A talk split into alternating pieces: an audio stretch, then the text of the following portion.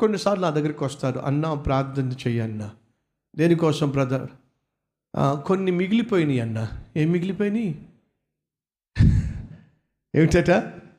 కొన్ని మిగిలిపోయినాయి అన్న. ఏం మిగిలిపోయినాయి బాబు? సబ్జెక్టులు మిగిలిపోయినాయి అన్న. ఏ ఎందుకు మిగిలిపోయినాయి? ఒక స్టూడెంట్గా తను ఏం చేయాలి?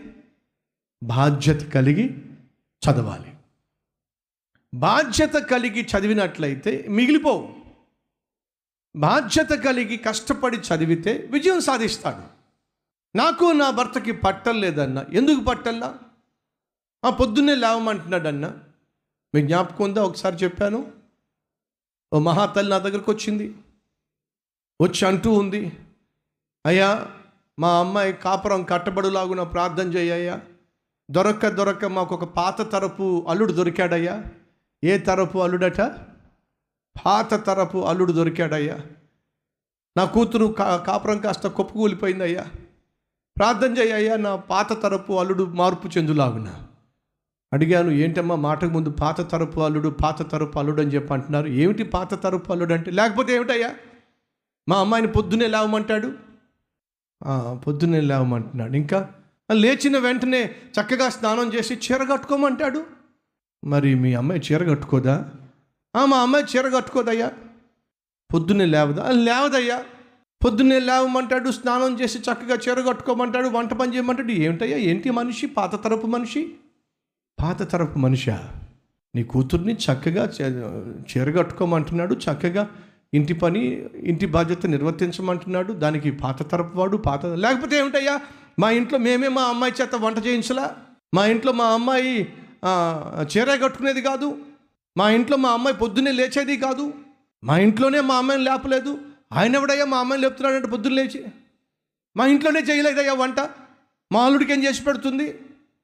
అప్పుడు చెప్పాను మారాల్సింది మీ అల్లుడు కాదమ్మా. మరి ఎవరు? నువ్వు మారాలి తల్లి. ఈరోజు కాపురం కూలిపోవడానికి కారణం నీ కూతురు కాదు నీ అల్లుడు కాదు. అదేంటి బాబు మీ భార్య ఇంకెవరు? నువ్వే మహాతల్లి.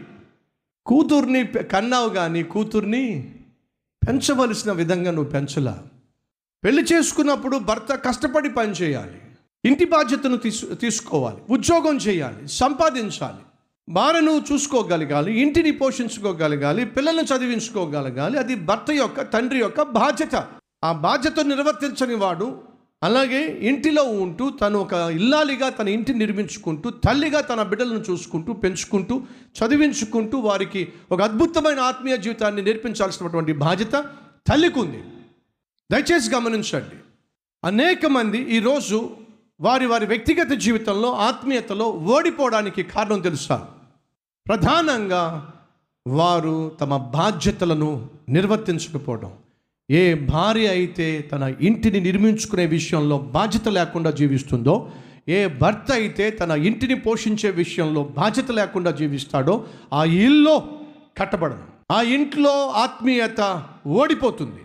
ఈ విషయాన్ని మర్చిపోద్దని ప్రభు పేట మనం చేస్తున్నాం. వీళ్ళు ఇంకా చేసిన తప్పులే చేస్తూ ఉంటారు చేసిన తప్పులే చేస్తూ చేసిన తప్పులే చేస్తుంటారు ఆమె ఎప్పుడు చూసిన ఎనిమిది గంటలకి తొమ్మిది గంటలకి పది గంటలకి లేస్తాయి ఈ భర్త ఎప్పుడు చూ- తిడతానే ఉంటాడు కొడతానే ఉంటాడు. తిడతానే ఉంటాడు కొడతానే ఉంటాడు. ఆమె ఏమో అస్తమాను నువ్వు చెయ్యి పడిపోను నీ కాలు పడిపోను నువ్వు చచ్చిపోను నువ్వు నాశనం అయిపోను శాపనార్థాలు పెడతానే ఉంటుంది. ఆమె పొద్దున్నే లేవదు ఆమె పొద్దున్న లేచి వంట చేయదు ఈయన తినడం మాండు ఈయన కొట్టడం మాండు ఈయన తిట్టడం మాండు.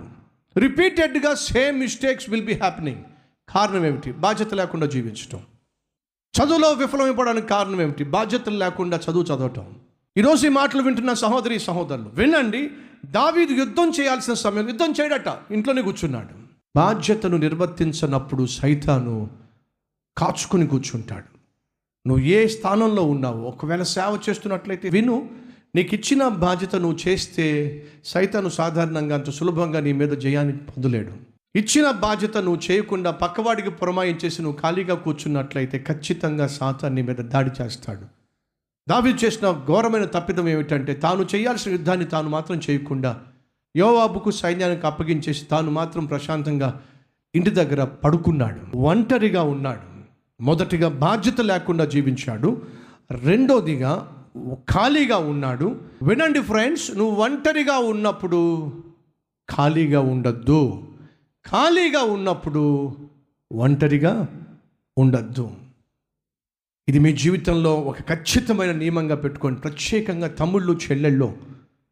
ఒంటరిగా ఉన్నారా? అయితే ఖాళీగా ఉండకండి. అందుకే కదన్నా ఎప్పుడు చూసినా సెల్ ఫోన్లో బిజీగా ఉంటాం. టిక్కు టిక్కు టిక్కు టిక్కు కొట్టుకుంటా ఉంటాం. దానికి మీరు అడిక్ట్ అయిపోవడం అది చాలా ప్రమాదం.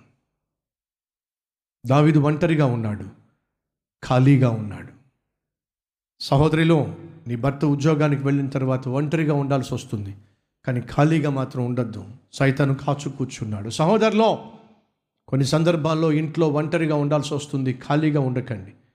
నీ బాధ్యతలను నిర్వర్తించకుండా ఉన్నట్లయితే సైతాను పడేస్తాడు. రెండవదిగా ప్రార్థనా జీవితాన్ని నువ్వు నిర్లక్ష్యం చేస్తే సైతాను పడేస్తాడు. మూడవదిగా నువ్వు ఒంటరిగా ఉన్నప్పుడు ఖాళీగా ఉన్నట్లయితే సైతాను పడేస్తాడు. ఒకసారి ఆలోచించండి.